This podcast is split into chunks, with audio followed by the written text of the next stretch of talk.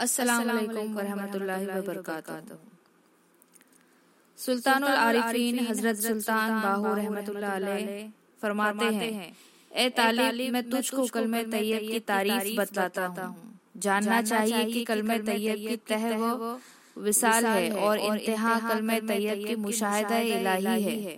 बस इससे मालूम हुआ कि रस्म के मुताबिक कलमा पढ़ने वाले कलमा को नहीं जानते।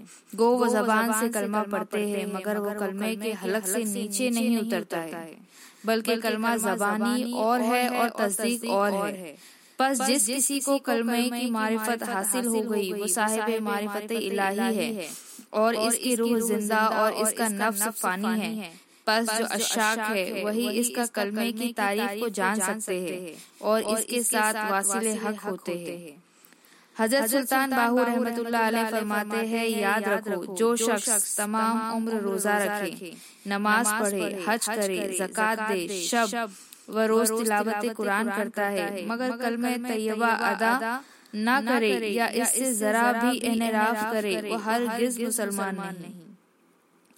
अगर कोई इबादत इसकी मकबूल नहीं क्योंकि हदीस में अफजल ज़िक्र रसूलुल्लाह आया है। हर इबादत की ज़िक्र की मोहताज है और अहले ज़िक्र व फ़िक्र गैर मोहताज है। हर शख्स के दिल में तस्दीक ईमान नहीं है और इस ज़िक्र में और ज़िक्र भी हासिल नहीं। ऐसे शख्स को मोमिन या मुसलमान भी नहीं कह सकते। सरकार के राजा फरमाते हैं मुस्लिम से तुझे मोमिन बनाना ही पड़ेगा। मुस्लिम से तुझे मोमिन बनना ही पड़ेगा। इस दिल को कल में तैयब। अब अब तो पढ़ाना ही पड़ेगा। असाब नबी सल्लल्लाहु अलैहि वसल्लम में दो सहाबा रिवायत करते हैं कि हज़रत हुजूर सल्लल्लाहु अलैहि वसल्लम ने फरमाया जब कोई बंदा इस कलमे को सबके दिल से और खुलूस से रूह के साथ पढ़ता है तो अल्लाह ताला की निगाहें कुदरत आसमानों की आसमानों को चीरती उसकी तरफ़ पहुँचती है और खुदा ताला अपनी रहमत के साथ जिस बंदे की तरफ़ देखता है तो इस पर यह हक हो जाता है कि वो बंदा जो कुछ मांगे इसको इनायत कर दिया जाए। कल में तैयब अल्लाह ताला का किला है। हज़रत अली अन्हु से रिवायत है कि हुजूर सल्लल्लाहु ताला अलैहि वसल्लम से जिब्रील अलैहिस्सलाम ने कहा कि अल्लाह ताला ने फरमाया है कि मैं अल्लाह हूँ। मेरे अलावा कोई इबादत के लायक नहीं। लिहाजा मेरी इबादत करो। वो शख्स तुम में से इखलास के साथ ला इलाहा इल्लल्लाह मुहम्मदुर रसूलुल्लाह की गवाही देता है। हुआ आएगा वो मेरे किले में दाखिल होगा वो मेरे आजाब से महफूज रहेगा। बाहर के खतरात से महफूज होने के लिए किला बनाया जाता है और जो शख्स किले में दाखिल हो जाता है वो बाहर के मसायब और खतरात से महफूज हो जाता है। इसलिए अल्लाह ताला का कलमा भी एक किले के मानंद है जो इस खुलूस जो इसे खुलूस दिल से अपना ले वो हर तरह के अजाबों से महफूज हो जाएगा इस हदीस में ये कहा गया है कि अजाब इलाही से बचने का वाहिद ज़रिया कलमे वाली ज़िंदगी है और वो इतात इलाही और इतबा रसूल है। कलमे तैयबा जन्नत की कुंजी है। कलमे तैयबा की हदीस हैसियत जन्नत की कुंजी की है। जिसके पास ये कुंजी होगी वो जन्नत का दरवाज़ा खोलकर जन्नत में दाखिल हो जाएगा। हज़रत माज बिन जबल रदिल्लाह ताला से रिवायत है कि रसूल सल्लल्लाहु ताला अलैहि वसल्लम का इरशाद है कि ला इलाहा इल्लल्लाह मुहम्मदुर रसूलुल्लाह का इकरार करना जन्नत की कुंजियाँ है। इस हदीस पाक में तमसलन इस बात को वाजह किया गया है कि कलमे तैयब पर ईमान लाना ही दरअसल वो अमल है जो इंसान को जन्नत में ले जाएगा और इसको कबूल किए बगैर कोई शख्स जन्नत में नहीं जाएगा। इस लिहाज से ये जन्नत की कुंजी की हैसियत रखता है। वह बिन मुम्बा रदिल्लाहु से पूछा गया कि क्या ला इलाहा इल्लल्लाह जन्नत की कुंजी नहीं है। वह बोले क्यों नहीं? मगर हर कुंजी के दंदाने होते हैं। अगर दंदानों से कफ खोलोगे तो खुल जाएगा वरना ना खुलेगा। कल मैं तोहीद के साथ आमाल सोलेहा ना हो तो जन्नत का कफल खुलना भी मुश्किल है।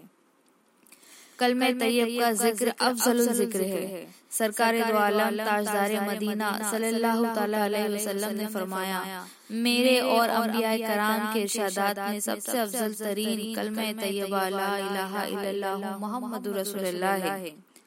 हदीस नबी सल्लल्लाहु अलैहि वसल्लम में इरशाद है तमाम अस्कार में अफजल ज़िक्र कलम तैयबा है।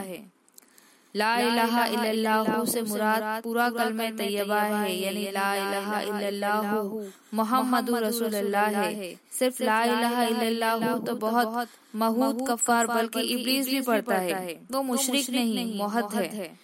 यानी इब्लीस अल्लाह ताला को वाहिद यकता मानता है। अल्लाह ताला को इबादत के लायक समझता है। और अल्लाह ताला की जात में किसी को शरीक और बर्दाश्त नहीं करता। इब्लीसी व शैतानी तौहीद की शिद्दत ये है कि अल्लाह ताला के सिवाय किसी नबी की ताजीम व तोकीर बर्दाश्त नहीं किया। हज़रत सैयदना आदम सलाम को सजदे ताजीमी करने से इनकार कर दिया। नबी की तोहिन करने और बशर मिट्टी कहने के जुर्म में मरदूद करार देकर ज़मीन पर फेंक दिया गया।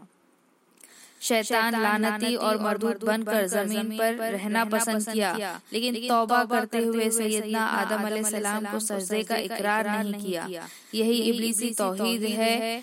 नबी की ताजीम को शिरक व बिद्दत तस्वर किया और यही वसवसे इंसानी जहनों में डाल रहा है। जिस कलमे से मोमिन बनते हैं वो है मोहम्मद रसूलुल्लाह है। कलमे तैयबा ला इलाहा इल्लल्लाह हूँ मोहम्मद रसूलुल्लाह से कुफ्र की गंदगी दूर होती है। इसे पढ़कर काफिर मोमिन होता है। इससे दिल का जंग दूर होता है। इसे गफलत जाती है। दिल में बेदारी आती है। ये हमद इलाही नात मुस्तफ़ा का मजमुआ है। इसलिए ये अफजल ज़िक्र है। सफ़ाई दिल के लिए कल में तैयबा अक्सीर है। कल में तैयबा की अफजल होने की ये एक वजह है कि ये दीन इस्लाम की बुनियाद है और सारे दीन का दारो मदार इसी पर है। यही कलमा सबसे पहले अर्श मोहल्ला पर लिख दिया गया। जब अल्लाह ताला ने कलम को हुक्म दिया कि ए कलम लिख मोहम्मद रसूलुल्लाह कलम ने अर्ज़ किया। कि ए परवरदिगार क्या तेरे नाम में पाक के सिवा कोई दूसरा नाम भी है जो इस दर्जे का अजीम शान और बुज़ुर्ग व बढ़तर है।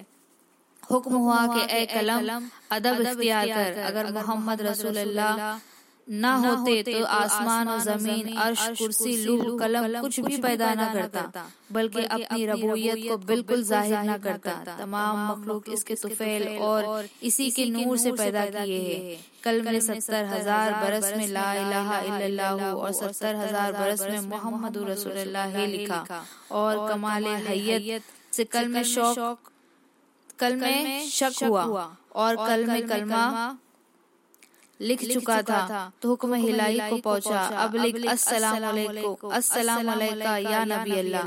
अभी कलम ने लिखा भी न था कि रूह पाक मोहम्मद सल्लल्लाहु अलैहि वसल्लम ने जवाब दिया। अस्सलाम व आला इबादिल्लाह सॉलिहीन।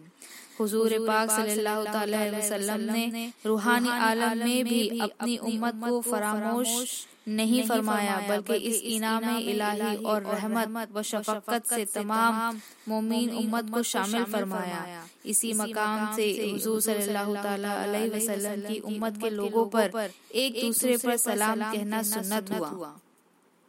इन तमाम हदीस पाक से साबित हुआ कि इस्लाम का सबसे बड़ा और पहला रुकन कलम तैयब है। ये वही कलमा है जिसे इंसान पढ़कर साहिब ईमान बनता है। ये कलमा बंदे की तरफ़ से तोहिद और रिसालत को दिल से कबूल करने और जबान से इजहार करने का इकरार है। इसी कलम तैयब के इकरार के लिए खुदा बहदत ला शरीक ने बस में आलम को सजाया और कौनैन की तखलीक फरमाई सरकार के इरादे फरमाते हैं कलमे से ईमान है और कलमे से इस्लाम। कलमे से ईमान है और कलमे से इस्लाम। कलमा ही आगाज़ है और कलमा ही अंजाम।